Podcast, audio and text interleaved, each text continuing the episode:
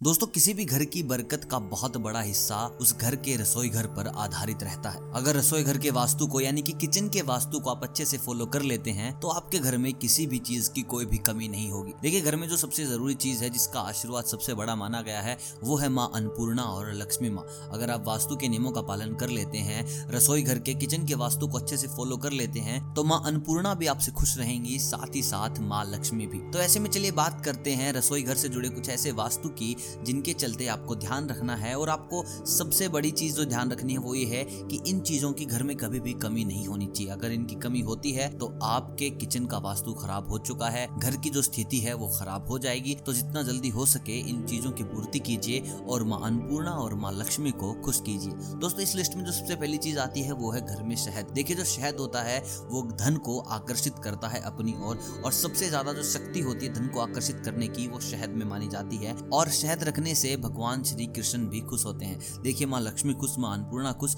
और भगवान श्री कृष्ण भी आपसे खुश है। और ज़िंदगी में आपको क्या चाहिए? ऐसे में आपके घर में हमेशा पैसे रहेंगे, सुख समृद्धि रहेगी, संपन्नता रहेगी, आपसी कलह नहीं होगा, घर में कोई दरारें नहीं आएँगी, साथ ही साथ जो आपका बिज़नेस है वो भी दिन दोगुनी, रात चौगनी करेगा। तो किचन में शहद रखना बहुत ज़्यादा ज़रूरी है। दोस्तों, दूसरी चीज़ पर हम बात करेंगे, वो है आटा। देखिए, कभी भी किचन से यानी कि रसोई घर से आटा खत्म नहीं होना चाहिए। आप दो या तीन दिन पहले का हिसाब लगा लीजिए, कब आटा खत्म होगा, उससे पहले ला कर रख लीजिए। अगर आपके घर में बिल्कुल आटा खत्म हो गया है, एक घंटे के लिए या फिर एक मिनट के लिए भी नहीं है तो भी वास्तु दोष माना जाता है। माँ अन्नपूर्णा आपसे नाराज़ हो जाएँगी, जो बरकत है वो आपकी रुक जाएगी, घर में कलह होने लग जाएँगे। साथ ही साथ जो आपकी धन संपत्ति है, उसमें भी कहीं ना कहीं रुकावट आएगी। तो या फिर आप खुद खाना बनाते हैं, या फिर आपके कोई खाना बनाने वाला आता है, उसको बोल दीजिए। आटा खत्म होने के करीबन एक सप्ताह पहले आपको इन्फॉर्म कर दे, जिसके चलते आपको इस वास्तु दोष को ना दोहराना पड़े। दोस्तों, तीसरे नंबर पर हम बात करेंगे नमक की। देखिए, नमक घर में बहुत ज़्यादा ज़रूरी होता है और नमक बिल्कुल भी खत्म नहीं होना चाहिए। जिन लोगों को ऐसा लगता है कि उन पर राहु हावी है, राहु उनके वास्तु में, उनके ज़िंदगी में कुछ ना कुछ गड़बड़ी या फिर कुछ ना कुछ खराब चीज़ें लेकर आ रहा है, ऐसे में नमक होना बहुत ज़्यादा ज़रूरी हो जाता है। क्योंकि राहु को अगर कोई बस में कर सकता है, राहु की समस्या से कोई निदान दे सकता है तो वो है नमक। तो ऐसे में घर में कभी भी नमक खत्म ना हो पाए। दोस्तों, तीसरी चीज़ पर हम बात करेंगे गाय के घी की। देखिए, पहले लोग गाय पालते थे। गाय को बहुत ही धार्मिक जीव माना जाता है। साथ ही साथ घर में सकारात्मकता लेके आती है पॉजिटिविटी बढ़ाती है, सुख संपत्ति लेके आती है। लेकिन ऐसे में अब इस वक्त घरों में गाय रखना थोड़ा मुश्किल हो गया है। तो आप घर में गाय का घी रख सकते हैं। गाय का घी भी ज़िंदगी में खुशियाँ लाता है और गाय का घी संपन्नता का प्रतीक है। दोस्तों, आपको क्वांटिटी बेस नहीं रखना। अगर आपके घर में कोई सेवन नहीं कर रहा है गाय का घी का, पहले तो मैं कहूँगा गाय का घी का आपको सेवन करना चाहिए। बहुत ही हेल्थी है। अगर कोई सेवन नहीं करता है तो आप 100 ग्राम, आधा किलो, एक किलो जितना आप रखना चाहते हो, उसके अकॉर्डिंग आप रख सकते हो। लेकिन रसोई घर में गाय का घी होना बहुत ज़रूरी है। दोस्तों इसके बाद हम बात करते हैं साबुत धनिया। देखिए, साबुत धनिया माता लक्ष्मी के लिए बहुत ज़्यादा ज़रूरी है।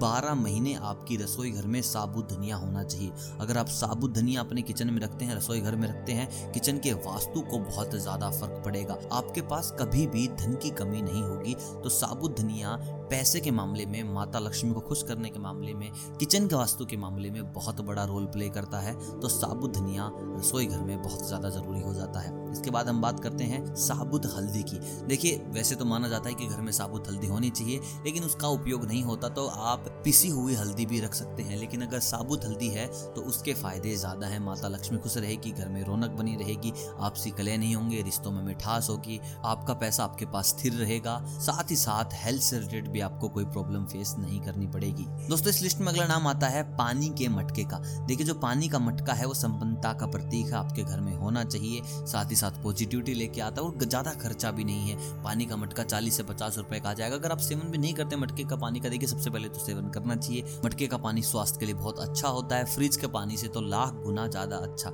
अगर आप सेवन नहीं कर रहे, तब भी किचन में मटका होना बहुत ज़्यादा ज़रूरी है।